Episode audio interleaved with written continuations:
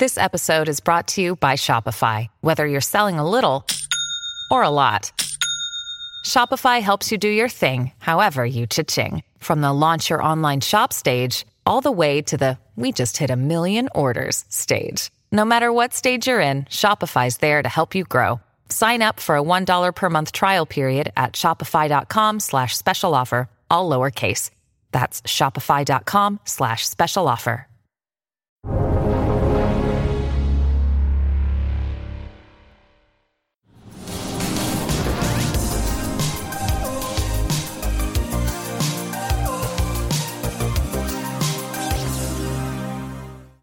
Olaf Carlson Wee, founder and CEO of Polychain Capital, one of the true OGs in the digital investing space. Always a pleasure to have you on the show, Olaf. Yeah, Ash, it's great to be back and always enjoy these conversations. So we're here to talk about what's going to be happening in 2022. You know, I was actually uh, just reviewing my notes before we got started here, uh, and I realized that many of the things that we're talking about here at the end of 2021 were things that you were talking about in 2017 way ahead of the curve on Web3 uh, and some of the new technologies that are out there that are just starting to catch on. Uh, Olaf, as you look ahead, where do you think we are right now, and what do you see for the future? Yeah, so um, 2021 to me is the beginning of the mainstreamization moment for cryptocurrency technologies. Uh, before this year, it was still largely a relatively fringe group of people that were mostly um, computer scientists and investors um, building, you know, for each other, but a little bit in a vacuum. Um, and an interesting thing about cryptocurrency is it it's more of a movement, right, than it is, um, you know, this incrementalism of trying to solve an extremely concrete problem today. Um, and the result of that movement, you know, has been this incredible infrastructure and foundation. And we're finally starting to see you know mass market consumer use cases for people who don't care about cryptocurrency uh, beyond you know its usefulness for them. Um, and so this is you know the beginning of the next era to me which is kind of onboarding the first billion people um, into this and um, really providing you know consumer facing applications that are mass market um, and extremely useful for people whether they be creators or consumers of, of content or financial services or whatever it might be. Um, and so it's it's a big moment in crypto, um, and it feels like we've kind of finally come out of the fringe um, and into the mainstream. Well, it was always a cool fringe, and I was uh, it was fun to be there in the beginning, but it's even more fun now uh, to see how this is really beginning to blossom. You talk about some consumer services. Where do you think we are with that? What do you think will be the first to come online? What's going to be the first killer app of digital assets? So I, I, think somewhat surprisingly for a lot of us that have been in this a long time, the first killer uh, product clearly is NFTs. Um, it's this idea of collectibles online uh, that could be digital art, digital photography, um, you know, owning a, a, soundtrack, owning a TV episode, you know, and uh, the NFT world is only going to expand. So the types of assets that are represented as NFTs, we're still in the early days, and it's going to continue to grow. Uh, but that really has been the breakout app that has caught the imaginations of, of many people who maybe were less interested in um, inflation hedges or financial services or, or payment technologies or things like that. Um, and this, you know, kind of NFT explosion um, you know, it it is a more consumer friendly, relatively speaking, way to interact with these systems because um, once you wrap your head around the idea that there can be an authentic version of something in a digital environment, um, now that's something that is hard for a lot of people to wrap their head around. But once they sort of wrap their head around that, um, it's it's simple, right? Because you can look at an image or a song and, and feel like, yeah, I I own the original version of this.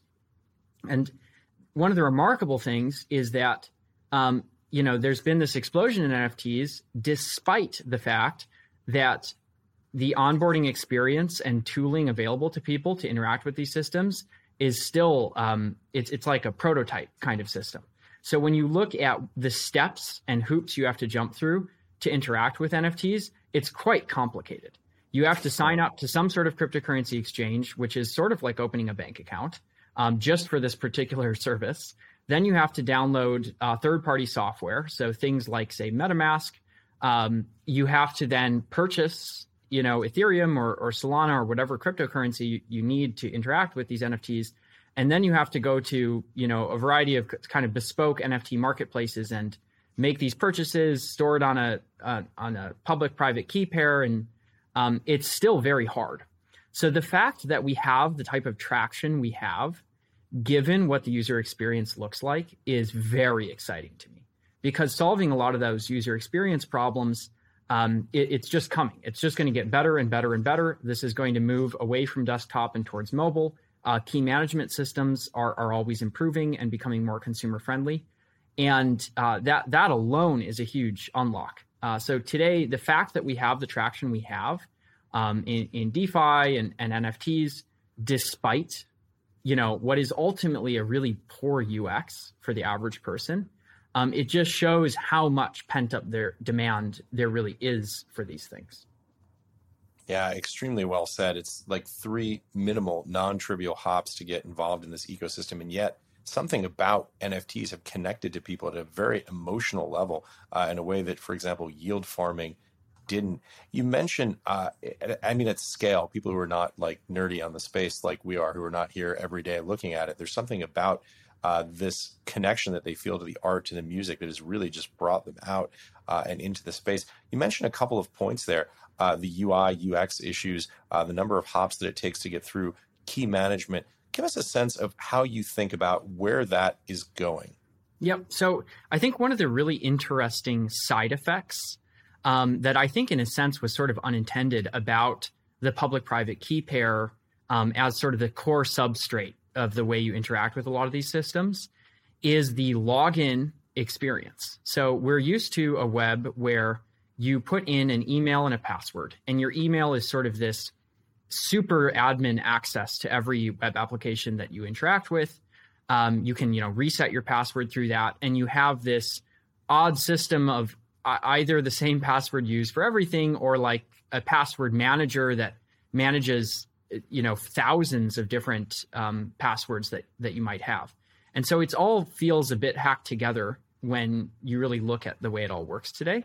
Whereas with, um, say, an Ethereum key pair, you use that Ethereum um, public key to sort of log in to every single one of these services. And there's no going through email, there's no password. Um, and because of that, you know, you sort of log in once, and then every single time you go back to that application, it knows you and remembers you. So there's like this very interesting UX improvement. Once you've gone through all of those hops, you're sort of pre-logged in to all of these services when when you move to them. So these are the sorts of things that I think we need to really lean into when designing product experiences for average people in crypto. Um, you can actually improve the product experience in in various ways once you've onboarded users. Um, you know, I, I do think that there's sort of two ways though to classify a cryptocurrency user. One is somebody who owns a crypto coin, and most of those coins are stored on um, centralized exchanges. So they're stored in a Binance, stored in a Coinbase, um, and you own the asset. You have rights to the asset, but you can't interact with on-chain systems. So you can't really interact with with DeFi. Um, you can't interact with with NFTs or any of the really cool other applications that are coming out. You know, people are calling these kind of Web three applications or sort of blockchain native applications. Most of the time, to interact with those, you actually need to custody your own um, key pair in some manner. And so I do think that is going to be one of the foundational user experience challenges. Um, is is how do we make this mobile friendly, um, and how do we make recovery simple? Um, you know, you shouldn't just drop your phone in the bathtub and lose everything, right? It can't work like that. Um, so we need to sort of design key management services so that we can get more cryptocurrency users not just being um, sort of investors through exchanges, but actually users of these Web3 applications, which requires them on some level to use either a hardware wallet, you know, Chrome extension wallet, or something that manages that public private key pair for them. Now, if we can onboard those users, and there's a lot of really cool ways you can use things like, for example, the secure enclave inside the iPhone um, to do key management in, in sort of novel ways And we have all these cool authentication mechanisms that we carry around without really thinking about it, uh, like Face ID on our iPhones. Um, you know, I, I, do think that we can utilize a lot of the existing infrastructure out there on a, on a hardware level um, hmm. to make it easier and easier and easier to interact with these Web3 native, you know, blockchain based applications. But that to me is going to be a big part of the the next two or three years in this story. Is how do we get more end users um, actually interacting with apps and not just um, investing in assets. Yeah, it's so interesting. Uh, in a certain sense, having a MetaMask wallet uh, or another Ethereum wallet simplifies the proposition, but it also currently concentrates the risk uh, of losing uh, a private key. Uh, talk a little bit when you talk about secure enclaves uh, and some of the hardware solutions that are out there. I know that there are people who are probably just hearing about this for the first time give us a sense of what that means, what the possibilities are there. Yeah, so um, it basically means some sort of hardware device where a private key is generated on that hardware, but not stored in any sort of cloud um, system.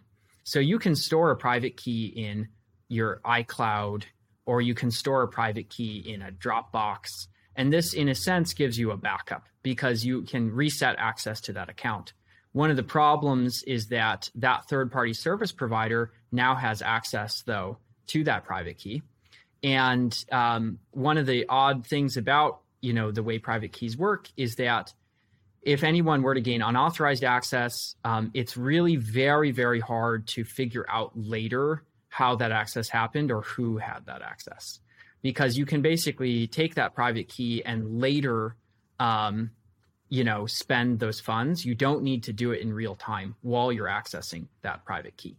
Um, so this secure enclave or for example a YubiKey um, on, on a laptop these allow you to make um, cryptographic signatures from a private key that is stored on the device and you're authentic- authenticating you know by accessing that hardware it's not a sort of cloud based um, access system and so i do think you know in ledgers are kind of the main way people interact with hardware wallets in the cryptocurrency space today. I think that um, sort of putting the ledger, in a sense, inside the iPhone um, is going to be an important design pattern. And there's a lot of cryptocurrency custodians, like, for example, Anchorage, that utilize that secure enclave technology a lot in order to build, you know, in that case, actually institutional custody, basically built on top of the iPhone um, infrastructure. So it's you know it's very safe, um, as in you know Anchorage has billions and billions and billions of dollars of you know institutional crypto custody using that type of technology. And so I do think right now there's a big opportunity to um, bring that to the end consumer. Um, and there's there's a lot of interesting stuff happening at the fringes to actually abstract away even that MetaMask layer. So, um, for example, in the Dfinity system, um, you can you know interact with a Dfinity application, these kind of Web3 apps that are, are built on top of Dfinity, um, you know, with a key pair that's generated in that secure enclave without downloading any third-party software. So it it it skips a bunch of steps, right? Um, and in Dfinity, you can load the application with um, gas or basically you know money to to pay for user transactions. So the user doesn't always have to pay. Um, actually, the developer has the option to pay for users, and so it means that you can interact with apps in Dfinity um, without having to acquire the native ICP token. Um, and without having to download any third party software like MetaMask. You can actually just click buttons on your phone and be interacting directly with an application in that system. And so that um, sort of design pattern, I think, is um, very important, and you know, it's it's very nascent, right? That was all created this year, basically.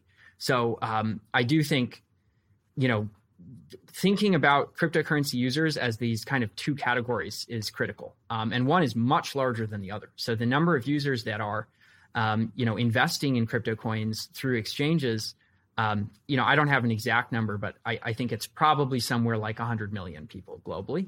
Um, I think that there's only a, a, small fraction of that that is interacting with DeFi apps, NFT apps, and other Web3 native applications that require you to interact directly with a key pair. Yeah, you know, we're so fortunate here at Real Vision uh, to get to speak to some of the folks uh, that you're referring to. I just had a conversation with Nathan McCauley, who's the CEO of Anchorage, of course, uh, and Raoul uh, earlier this year had a conversation with Dominic Williams uh, at Dfinity. You know, as, as, we think about these questions, uh, some of it is is hardware, some of it is software, some of it is also kind of just the the social engineering component, understanding, for example, how custodians interact with multi-sig wallets, what the protocols and procedures in place are for that. Give us a little bit of a sense of how you think about all of these things. And also for people who may not be familiar with Dfinity, uh, tell us a little bit about that project. Yeah. So, um, you know, I think custody has been solved very well at the institutional level to me. Um, when I launched Polychain in 2016, I actually had to build our entire cold storage infrastructure uh, myself. And you kind of had to do that if you were going to be a fund manager at that time. Um, we used that infrastructure for a couple years actually until qualified custodians like Coinbase and Anchorage started coming online. Um, at which point, you know, for groups like Polychain, we can utilize those third-party custodians for all of our needs. Um, the the problem is that that is a pretty bespoke onboarding process. Um, it's not going to be the same design pattern for your average consumer. But there's a lot of lessons um, in those architectures for how to right. Make something more consumer friendly and mobile friendly. Um, I do think, you know, just for example, shifting a lot of this off the desktop into mobile is going to be critical if we're going to onboard um, a billion people into Web3 applications. You know, people just need to be able to click things on their phone. Um, they they can't feel like they have to open a bank account and download all of this kind of um, hard to understand software, right? Where the, you know, having the mental model for how the software works is sort of important today. Um, this would be sort of like if driving a car required you to understand how engines work, right? Um, we've gotten cars to the point where you just sort of load it up with gas and turn the key and it's done. You don't really have to understand all of the ins and outs of the engine. Um, you know, and crypto has gotten better, right? It used to be like you have to build the engine yourself to have a car, right? Um, now, you know, it's abstracted a little, um, but that abstraction of underlying complexity, um, I, I, do think it's going to be one of the really big unlocks. And but the fact that we have the traction we have today with the UX that it it is, um, it, it's it's a testament to how much demand there is for this. Um, then you asked you asked about Dfinity um, as a project, so um, one thing that gets me really excited about Dfinity is in the early days of Bitcoin, there were lots of attempts to build, you know, what I would describe as a faster Bitcoin or a better Bitcoin in, in various different ways. And most of those projects were forks of Bitcoin that tweaked a few variables. Um, these are things like Litecoin or, or Feathercoin back in the day. Um, and they yeah. might alter a few parameters, right, right? Like the mining hashing algorithm or the block times or block size or things like that. Um, but they weren't ultimately trying to um, enable new use cases that were outside the scope of what Bitcoin was doing, right? Ethereum, the reason Ethereum has been such a big project and so important for this whole area is that Ethereum basically embedded this programmability inside the blockchain so people can you know embed arbitrarily complex software inside Ethereum and have it execute in that same highly secure manner that a Bitcoin transaction would execute um, that opened up, you know, this whole suite of applications that weren't possible before. I mean, the most simple one here is that Ethereum is a multi-asset blockchain, right? You have Ethereum, and then you have a bunch of other assets. You have things like stablecoins, um, ownership units of DAOs, um, you know, just uh, you know NFTs, all, all, sorts of different things are built on top of Ethereum. Um, so over the past few years, there's been a lot of attempts at building sort of a faster, uh, better Ethereum, right? And a lot of these are compatible with the Ethereum virtual machine or EVM that interprets Solidity code. What this means is that you can basically take an Ethereum contract and copy paste it and deploy it onto the new chain. And so there's this, you know, great backwards compatibility. Um, and then oftentimes these projects have faster consensus mechanisms. Um, and what that leads to is basically faster blocks, more scalable transaction throughput. a great example of a project like this is Avalanche, uh, which has seen pretty precipitous growth this year because of its EVM compatibility, a very easy to use bridge uh, between Ethereum and Avalanche. So you can move assets uh, from Ethereum to Avalanche very easily. And um, you know, it, Avalanche has this kind of newer consensus mechanism and a proof of stake system, so it's it's just sort of faster um, from day one and more scalable. Um, the thing about Dfinity is it's not really trying to build a faster Ethereum um, the way that you know um, some of these other projects are. It, it's really trying to um, create a new paradigm where you can embed not just this sort of financial logic inside the blockchain, but actually much more expressive um, web like application logic. So, as a simple example, um, storing things like text and images and video inside the blockchain. What this means is that you can have, um, you know, this sort of uh, uh, highly resilient, highly secure web-like application experiences inside um, that is kind of executed in that same secure environment um, that Ethereum financial applications are executed in. And so one of the you know in, you know odd, oddities of the way that uh, DeFi has played out today is that um, all of the core financial logic of DeFi, you know, financial applications is embedded inside the Ethereum blockchain, but all of the web interfaces that people actually use to interact with those systems are still on proprietary servers. So, you know, you go to uniswap.org, the website, which is sort of owned and operated by Uniswap Labs and this, this central server, in order to interact with the um, DeFi protocol that's inside Ethereum. Um, in the Dfinity context, you know, you can still put that financial logic inside Dfinity, but you can also put the web application interface inside Dfinity. And so then you get all of the great benefits um, that you get with this sort of open source, programmable, um, forkable, um, you know, uh, um, type of type of infrastructure that you have with, you know, DeFi and, and NFTs, but you get that with more expressive web applications.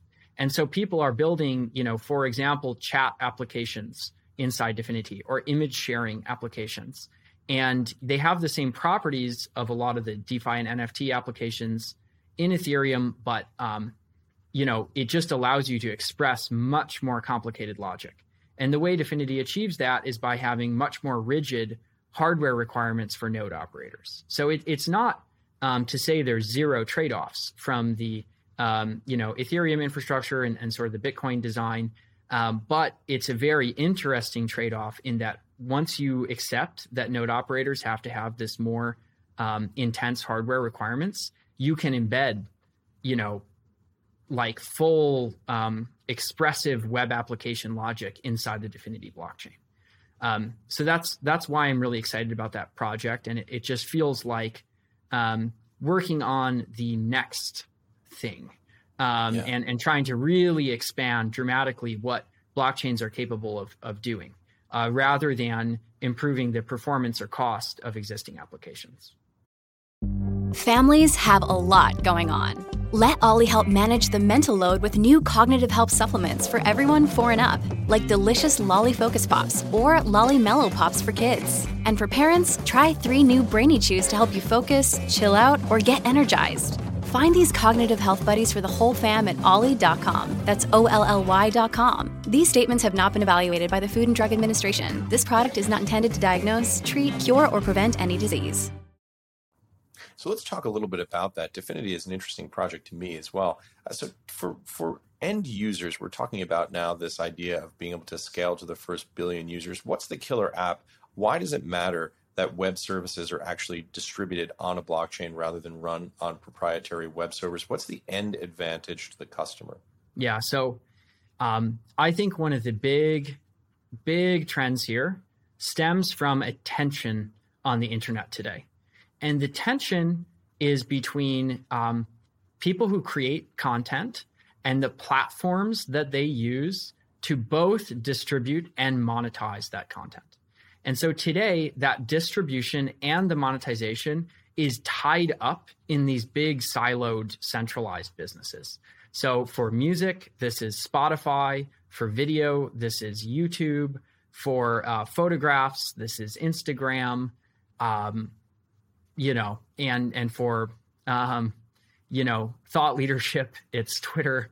Uh, so it's it's kind of you know all of those creators are forced to go through these big centralized platforms um, and they often don't really like the platforms because it's kind of an adversarial relationship they depend on the platforms for distribution and monetization but the platform wants to extract as much as they can in that value chain between the, the creator and the consumer of, of the content. So, you know, you get a lot of loss in that, um, where basically right. the creator wants to go straight to the fans.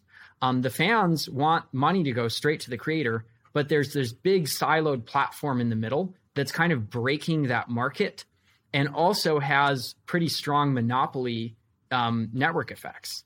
So, you know, like most of us don't use Spotify and five other applications to listen to music. We just sort of use Spotify.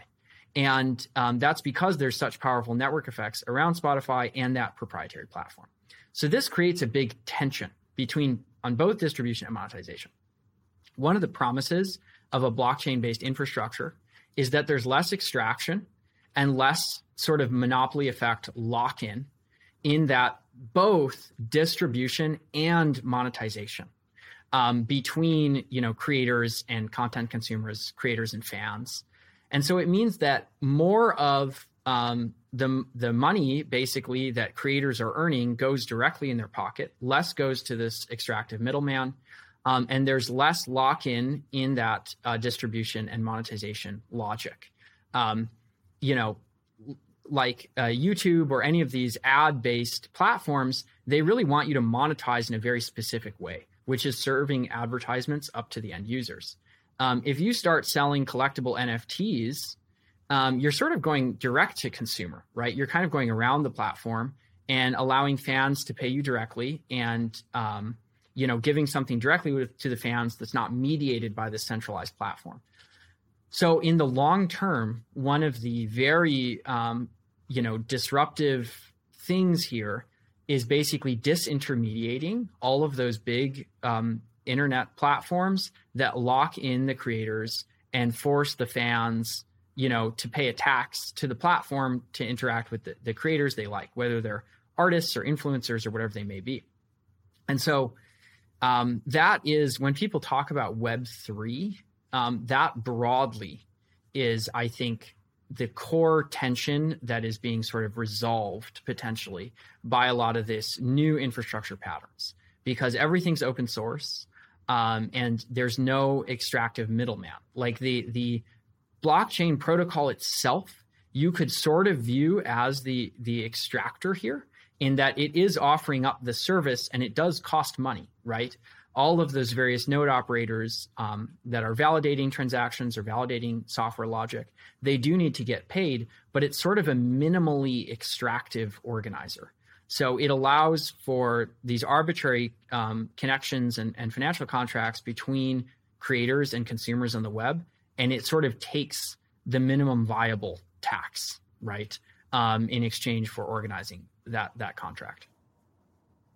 I mean that may be the largest shift in commerce and business and finance that we have seen since the creation of the web. The idea that you're basically disintermediating these oligopolistic or quasi monopolistic platform providers uh, who sit in between the users and the content creators uh, and basically take a tax, uh, collect a rent in economic terms. Uh, it's really a fascinating concept. One of the reasons why I enjoy talking to you so much, Olaf, is that I believe you were involved in this technology long before it was called Web3.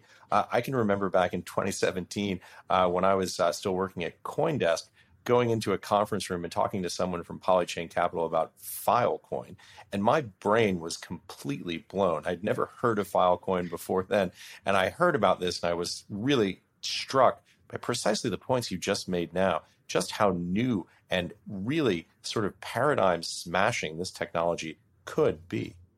Yeah, exactly. And we're we're just still in the early innings of that disintermediation. I mean, the the disintermediation in the financial world is well underway.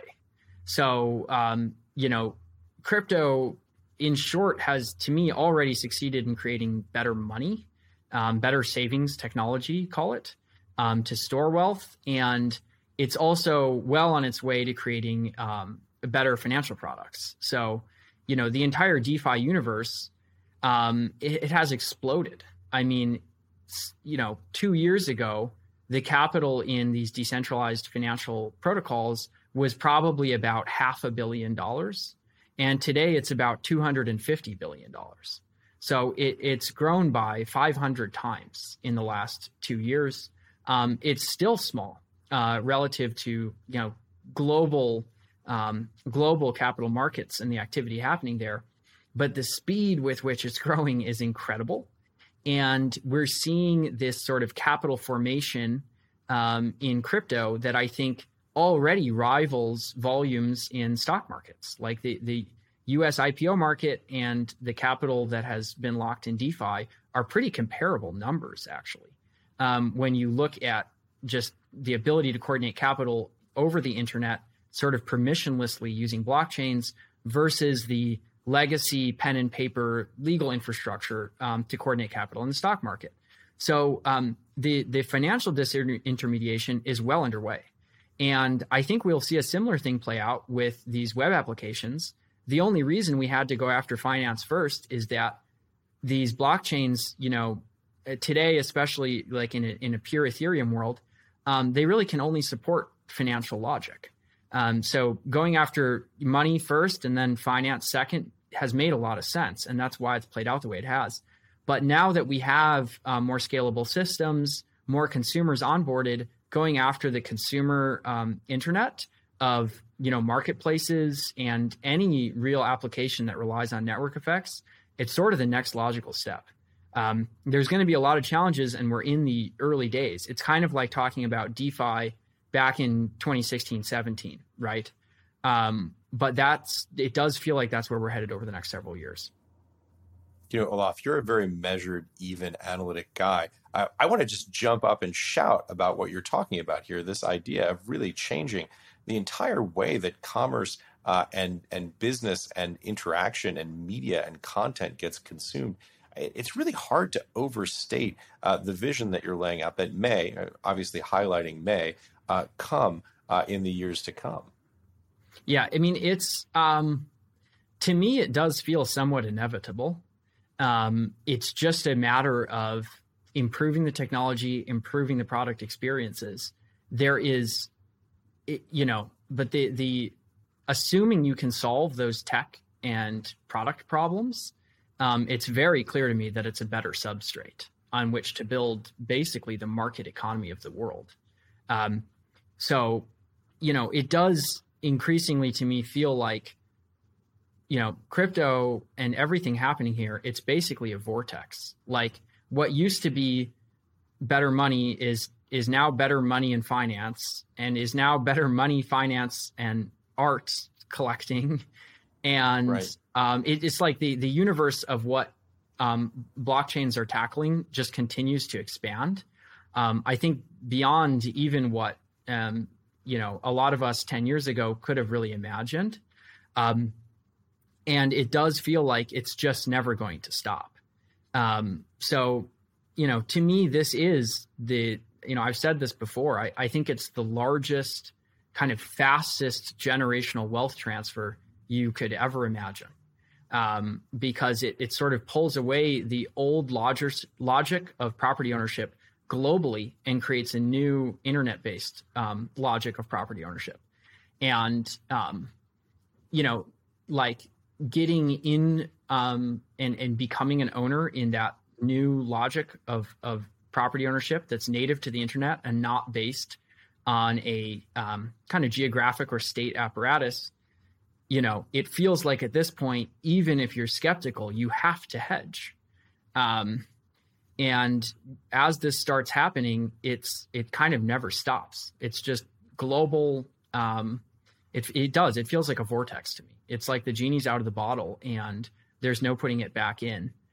Um, and in, you know, increasingly, crypto now is it's kind of a populist um, movement. And what I mean by that is that so many people um, own cryptocurrency and sort of believe in this this new uh, logic and this this new system that it's becoming, I think, increasingly hard to oppose it, sort of politically. Um, and so it creates a a lot of um, you know it, it it means that this is getting more and more embedded in kind of mainstream society in a way that I think is irreversible. Um, you know, I think one of the thought experiments for me too is, you know, these these systems are owned by the public. That's the the other thing that I think is very interesting. So when you look at who owns Bitcoin, who owns Ethereum, um, who owns these DAO ownership units of uh, DeFi protocols, and who who will own um, a lot of ownership units of these Web three applications. Um, it, it turns out it's kind of a mishmash of a bunch of people um, globally, right? So it's it's across geographic borders, it's across ages. It, it's not sort of limited to this um, slice of historically who captured value in the rise of the economy, right? The the rise of um, private companies, you know, it's really limited to private investors, um, and you know, it's a, that's a relatively speaking small group of people. Uh, whereas the rise in cryptocurrency and the wealth that's been generated through it that wealth has been distributed to a much larger um, swath of people than the growth of like Uber or or one of these more proprietary um, internet platforms. So a thought experiment for me is imagine what the tone of the conversations um, between, say, Facebook and Congress. Imagine what the tone of those conversations would be like if every Facebook user, owner, sorry, every Facebook user owned shares of Facebook, right? Um, I think it would be really a lot harder um, to go after the platform, right? Yeah.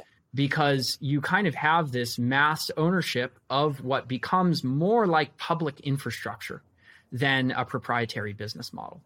Um, so it's it's to me, there's a really amazing access um, it, it's not undoing um, capitalism or, or, wealth inequality. It's more so giving everyone an equal shot in a way that the current system, um, I, I, think, excludes excludes people. Yeah, you know, it's hard not to be excited about this. Obviously, as a journalist, it's my job to be objective and analytic and to look through uh, the risks as well as the upside. But you know, it's kind of like reporting uh, on the internet in 1998. You know, that doesn't mean that the value of, uh, you know, of, of, of Yahoo or the stock of the moment didn't go up or down. But when you look at the overall trajectory of it, it's hard to see that this technology is not going to become progressively more important, as you say, as a kind of public infrastructure. Now, of course, in full disclosure, uh, that doesn't mean that the price of this or that coin uh, won't go up or down at any given point. Indeed, we know uh, even with Bitcoin, we've seen you know 85 plus percent max drawdowns uh, a number of times uh, over the course of the uh, history of the protocol. But let's talk a little bit about some of those risks, just to be balanced here. Uh, what worries you uh, as you look about at uh, the space? You talk about the political risk. I would probably add to that the regulatory risk, which are sort of similar and related in that regulators are appointed by politicians. what do you think of as the regulatory risk facing the uh, space right now. Obviously, we just had a report come out uh, that was, I guess it's fair to call it skeptical from the president's working group uh, about the current state of the stablecoin market. How do you think about the regulatory risk more broadly? Yeah. So the the main thing I would I would say first is that this is a, it's super global, right? Um, at you know the whole crypto landscape, infrastructure, where these businesses are, where the users are, it's extremely globally distributed. So when you're looking at regulatory risk, it's a complicated global patchwork of, you know, dozens and dozens of different agencies at different governments in different places. Um, so it's it's not uh, limited to the United States, um, and it it you know I I am you know was born in the U.S. and I hope that the economy um, surrounding crypto can can stay here and be built here. Um, what we've seen so far is, um, you know, some things are here, but a lot is not here, um, and, and, has moved to uh, different sorts of jurisdictions. part of this relates too to the architecture of crypto because crypto is global and geographically agnostic. Um, nobody really cares from a user perspective where Binance is um, located. So Binance, you know, could be anywhere in the world and serve customers in any jurisdiction from that place. This is a little different than, you know, uh, a mom and pop business that's very, you know, it's based on a local geography. Um, and when you remove the need even for banking, which a lot of these cryptocurrency startups, they don't even process dollars. They don't even necessarily need a bank account to operate. Um, you're, you're looking at, as an entrepreneur, the ability to start a cryptocurrency business from anywhere in the world. So um, while I do hope that we can um, have coherent um, regulation that you know deals with what I would describe as you know bad actors, right? Um, so frauds, scams, thieves, whatever. Nobody wants that in crypto. Um, however, we do need to be very serious and measured about creating regulation that allows this economy to flourish because Silicon Valley is in America, right? But if we had clamped down on the internet too early, um, Silicon Valley would probably not be in America. It'd be in another country. Would that have stopped the internet from happening? Absolutely not. You know, the internet right. was was once the genie was out of the bottle, it was it was going to happen. The question is just like where is it based, you know, and where does the where where you know which country reaps the benefits? Um, and so I'm hopeful that um, U.S. regulators really understand the gravity of um, these decisions and understand that if people like me are right, that this really is the technological megatrend of kind of a generation that we need to be very cautious about, um, you know, treading lightly and making sure that the growth kind of can stay in America. Yeah. Let me ask one more devil's advocate question. Uh, there are those who will say uh, that the the decentralization uh, is a myth, right? So there's a report out, I think today, from uh, BIS, the Bank of International Settlements, uh, saying that you know, look, DeFi really isn't that decentralized. It's owned by a few whales. Cynics might even say uh, Olaf has been a very successful venture capitalist. You would expect him to feel that way uh, about this. Give us a sense of how you really see this having potential to be decentralized in a way that benefits a broader group of people uh, rather than just, uh, you know, for example, folks in the Valley, uh, accredited investors who had access uh, to these platforms early. Yep. So I'm a pragmatist about uh, decentralization. Like I view decentralization as a means to an end, not as the goal in and of itself. Uh, the the end here is basically security properties. So, you know, with Bitcoin, people feel comfortable storing like a billion dollars of of wealth in Bitcoin um, because nobody can go shut down the network, right? Um, and so decentralization is is you know a means to building a highly secure system effectively. And in these DeFi protocols, um, you know, decentralization is critical so that the underlying financial contract gets executed by the software and doesn't get tampered with. So I can't loan somebody money through a DeFi smart contract and then say, "Hey, actually, um, I'm going to kind of renege on that offer and I want to take it back." Um, which you really can do in in private contracts. Then you have to go to a, a sort of court system based on that geography to enforce that contract. When you embed those contracts inside software, the goal is that it's self executing and tamper proof, so nobody can screw with it after the fact. And um, decentralization is the means to get that um, get that security right and get that that sense that it's going to work exactly the way it says it's going to work. Um, so um, there's been different levels of decentralization for different types of applications.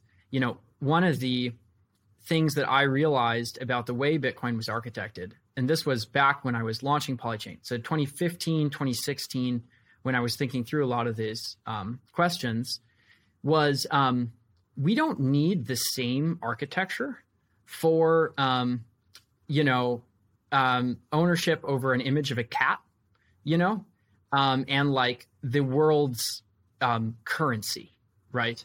So, you know, interestingly, the way Ethereum works today is I could, you know, have like a shield in a Web3 video game.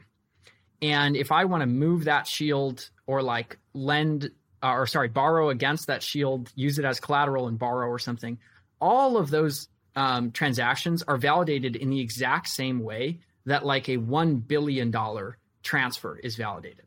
And so they share in that same security framework, despite the fact that the security needs for the billion dollar transaction are obviously significantly higher than the needs for, um, you know, a lot of these consumer applications that maybe aren't, um, you know, the same kind of financial risk or, um, you know, don't need that same sort of protection.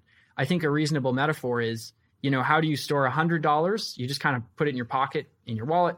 How might you store 10 grand? Well, you might put it in like a safe at your house. How do you store a million dollars? Well, you need to like go to a financial institution that has vaults and security protocols. Like you use different security parameters for different types of risk.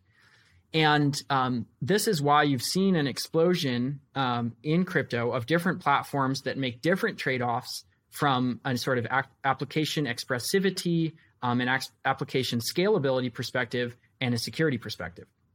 So we don't need every single application, like NFT application, to have the same security properties as the internet gold, right? It can have different security properties and trade offs. Um, and that is, I think, one of the big reasons you've seen so many different platforms emerge. It's kind of experimentations with different levels of security versus performance. Um, and I think that's really healthy because it means application developers can go live on the place where they see fit, right? They can go build on the level of security that their users are going to need um, relative to cost, right? Like if I want to send a billion dollars and the transaction fee is a hundred, I don't care, right? It's like it just doesn't matter. Um, if I want to send a dollar and the transaction fee is a hundred dollars, obviously I can't, right? It doesn't make any sense. Right. So um, paying for different levels of security for different types of applications has always made a ton of sense to me. Yeah. It's so fascinating, and maybe I'm going to argue against my cynicism about uh, decentralization here. I think you're right when you talk about this idea of a next generation Facebook becoming a kind of public infrastructure where it's owned by the users. I think for uh, a lot of people, uh, the uh, ENS uh, Ethereum naming system came uh, with the coin drop, and you know suddenly you found uh, a thousand dollars, eight thousand dollars or so, I think at the time of the of the coin drop, which is a considerable amount of money. you know, for me, and I think for people who are living perhaps elsewhere in the world where you know the uh, the daily average wage maybe a small fraction of that a tiny fraction of that it's an enormous amount of money yeah and these these airdrops are pretty amazing right it sort of shows um, it sort of shows users how much value they're providing to these network effects. Right. um, you know you you receive this these airdrops simply for being a user right? And being a participant and you realize how much value you're actually creating for everybody else in the system um, and kind of benefiting the system as a whole. Because things you know our entire um, financial economy and internet experience is based on this concept of network effects where right. incrementally every new user actually adds value for all the existing users um, and so you're basically getting paid for that now um, instead of not getting paid and those benefits accruing to the centralized um, company that that sits behind it. And it's not um, erasing any of those effects effects at all. Um, you know, in a sense, these DAO ownership units, um, you know, there is kind of a set of owners in that DAO system um, that that believe in it and are trying to um, own it. This was to your to your point of uh, VCs in in crypto, and when you're you know becoming a, a user in that system that this is this is true of Bitcoin and Ethereum as well. You know, you are sort of benefiting the existing um, owners of that system, but you're also just getting paid for it. Like more of your contribution is being distributed to you, um, and you are becoming a partial owner that then has the option to continue to hold that um, and continue to gain in um, any future users that are coming onto the system. So, um, you know, I, I do think that um, regulatory pressure has made this kind of like open fundraise a less popular means of fundraising relative to um, private contracts from VCs. But I would actually love to see it go more the direction of open fundraisers, um, where sort of everybody in the world can contribute capital in, on equal footing. I mean, if you're a professional investor, you can still um, do well in that environment, right? right. But you just it, it's not based on legal limitations the way that accredited investor laws are, right? Where if you're not accredited, you simply cannot get access. Um, and I think a lot of those laws are are somewhat antiquated and a bit unfair um, in the kind of more modern information economy we live in, where everybody in crypto has access to all the same information. It's all open source projects. So, you know, it's it's like the first time in the world that um, you know all of these big investors and, and VCs and everyone and like anonymous frogs on the internet have access to the same information um, and they can kind of both participate in in this whole global economy on equal footing. So I really like that, and I I hope that as crypto continues to mature, the capital markets keep going uh, towards this direction of kind of open access, open source. Yeah, it's it is truly fascinating. Uh, you know, to talk a little bit more about Ethereum name service, I think it was the day of or the day after um, the uh, the coin drop happened. I, I happened to be at a party um, with a, a, room full of very sophisticated financial journalists. I mean, these are people who study markets very closely, who are incredibly read in. Uh, and they they didn't believe me about what a coin drop was. they they literally said, someone actually said, "Well, I'm sure they must have known that you were, you know, a Real Vision, uh, you know, host, and they targeted you, and that's why they gave you the coins." I was like, "Guys, no, I, I registered my name because I thought it was cool, because I thought it was neat to not have a long string of alphanumeric characters, but rather to have us my name right at .eth. I thought that was a cool idea." I mean, this is really like these paradigms uh, are really something that are just radically different from anything that we've ever seen before. And, and I think you've you've really homed in on the, the the critical point here, which is network effects. Talk a little bit about how you think about network effects and why they're so central to everything that's happening in this space right now. Yep. So the really macro, um, critical network effect to wrap your head around that's it's sort of at the it's the core pillar of um, the entire cryptocurrency landscape is that the idea that cryptocurrency can have value right to put it very simply the you know in the early days it was the idea that bitcoin is worth anything at all right, right. and it's more of a socially agreed upon reality than it is a, a technical reality where I can point to exact, precise reasons for it to be valuable. It's more of a, of a social like movement to um, create value. But this is this is not dissimilar whatsoever to the way our property ownership mechanisms and you know dollar or fiat money mechanisms work today. Um, when you're born, you you own nothing right? And the entire world and all of the objects around you are owned by other people. So you're you're sort of born into this um, system that's a big social illusion, right? Like the idea that I can own an object or a house or a stock. It's all just this agreed upon concept. Um, you know, you're sort of born into that um, concept and are expected to participate in it. In fact, you have to, right? Um, if you just started going into other people's houses, you're going to run into a lot of problems, right?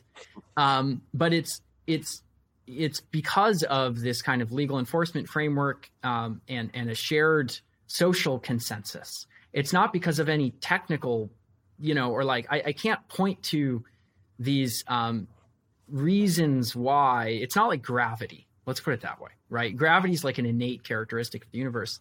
Property ownership is not. Um, and so it's kind of just taking this old logic of um, what is value and how we define these social norms or, or, social movements around value, and it's creating a new one. And it's kind of the ultimate network effect, right? Is this concept of property ownership and the ability to own things and who owns what, right? Um, it's like the premise of the entire global economy, um, and you know it kind of spans across every nation in the world now. Um, agrees upon this idea that you can own something, and um, if we kind of take that into an internet native substrate, and um, you know replace um, those those traditional logics with a new system of um, blockchain based assets, um, that is to me the ultimate ultimate network effect, and it's why there's this massive wealth redistribution that is it's both looming and already happening um, to people who effectively agree on that new social logic early. Um, it just earlier, right, than than others. And when the whole thing um, is finished, um, we'll just have a completely new paradigm of of what is value and what is property and what is money and who owns what. And so to me, like there is this core, core center network effect at the middle of crypto that is kind of the premise of all the other network effects that are more application centric or uh, blockchain specific or specific to a specific token or asset. Um, but the core idea that like Bitcoin has value is the center center piece of it, and it's the powerful, powerful kind of um, red pill, so to speak. Like, you know, you can be given these two choices, and um, it's it's kind of the it's it, but it's just fascinating to me because we've seen it work. Um, like the number of users onboarded to this new paradigm, um, which is ultimately like a social movement, um, is it's it's growing faster than the users of the internet um, through the 90s. So it's pretty remarkable. When you need mealtime inspiration, it's worth shopping Kroger, where you'll find over 30,000 mouthwatering choices that excite your inner foodie. And no matter what tasty choice you make, you'll enjoy our everyday low prices, plus extra ways to save, like digital coupons worth over $600 each week. You can also save up to $1 off per gallon at the pump with fuel points. More savings and more inspiring flavors make shopping Kroger worth it every time. Kroger, fresh for everyone. Fuel restrictions apply. Olaf, it is so easy to go down the rabbit hole with you whenever you come on Real Vision. I could talk to you for another four hours, but let's deliver on the promise that we made to our viewers at the beginning of this conversation in terms of where we are for 2022. You've set the table with how you see uh, this space. Give us a sense of where we are on some of these points. Uh, Web3, the uh, using uh, physical hardware enclaves to securitize uh, these chains, things like uh, mobile onboarding. Where are we and where are we going to be in the next 12 months ahead? Yeah. So, it, being more narrow about the next 12 months, um, I think we're going to see continued growth in uh, DeFi applications. At this point, financial logic in blockchains, I would argue, is the cutting edge in all of finance. Like, the most exotic things in all of finance are happening now in blockchains. So at the beginning, just three, four years ago, it was could you build lending? You know, could you build a trade? It was very the most kind of basic substrates of finance. Now it is expanding into new types of finance that like doesn't exist in the legacy framework. So that is going to be super interesting to continue to watch. Um, I think capital coordination around DAOs um, or decentralized organizations is going to continue to be um, very impressive and surprising. Um, so this group that you know was called Constitution DAO that um, raised over forty million dollars in one week to bid on um, a copy of the U.S. Constitution. I think is it's just a fascinating um, capital and social coordination that's sort of you know using social media to congregate thousands and thousands of people from on the internet to to embark on kind of a shared mission and actually coordinate capital and all get it done in one week it's it's pretty mind-boggling to me. And i think we're going to see more things like that uh, crop up. So i think experimentation around daos dao governance um, and what daos are capable of um, is going to continue to expand quite a bit. Um, the world of nfts and the types of things that can be NFTs, I think, is going to expand a lot. Um, you're going to have interoperability across NFTs, I think, in interesting ways. So, like, you know, one thing I've thought of is okay, we have this new NFT project, but to mint one, you need to have both a CryptoPunk and a Bored Ape, and you have to burn them both, and now you can mint this new one. Like stuff like that. That's just like you know weird interactions um, between NFTs and and um, you know NFTs for just more exotic things. I think the Overton window for what can be this sort of NFT is is rapidly expanding, basically. Um, and then I, I, think lastly, you're going to see the early um, kind of prototype Web3 apps start to get uh, traction. Um, and, you know, these are some projects out there today are, are, are things uh, like Audius, say, um, but there's a lot that are launching right now or launching in the next year. And I think you're going to start to see the early traction on how are people using these decentralized marketplaces, decentralized uh, distribution um, systems, decentralized monetization systems, and um, we're going to learn a lot about where that space is going. And a lot of it will have to do with using the um, design patterns from video games. So um, it's kind of like combining Farmville with Bitcoin mining.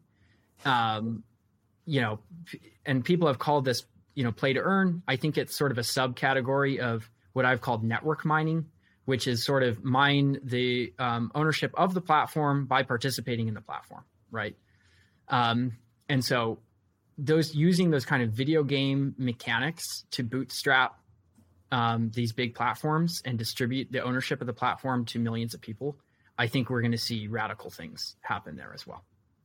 Yeah, the whole nexus of gaming and blockchain could be an entire other hour long conversation. Yeah, As we get to an end here uh, today, Olaf, what would you predict uh, would be something that might happen, uh, say by December 31st, 2022, that might surprise us? Any surprises you might see coming in 2022? You know, I, I struggle to come up with a single one here because I just feel like the whole thing is going to be surprising. Um, I just feel like every two months in crypto, it's unimaginable um, how much has happened since the prior two months and how yeah. many new experiments are being run simultaneously on a global scale. Um, so I, I, really struggle to point to a single thing, Ash, but I think that um, it's just going to be um, crazy. I mean, the the main thing to, to always keep in mind is that, um, you know, crypto has moved so fast over the last 10 years and i think it's actually accelerating like the rate at which things are happening is growing not shrinking. Yeah. and um, you know it, it's sort of like the unknown unknowns are going to keep happening. As in the, the things you didn't you know know about and you didn't even know you didn't know about are going to keep happening. Um, and I, I think that we're going to just continue to see the unexpected um, and to me the the null hypothesis is things come out of left field over and over and over and over right like it's easy to get trapped on where we are in reality and say well this is kind of where we're going to be uh, but if you look at the arc over the last 10 years um, really the null hypothesis is rapid change and um, expansion and surprise. So that would be my my one thing that I'm sure will happen. We're just going to have to keep watching the space. Olaf, such a pleasure to have you with us today. Yeah, thanks, Ash. Uh, great to be back. Thanks for watching, everyone.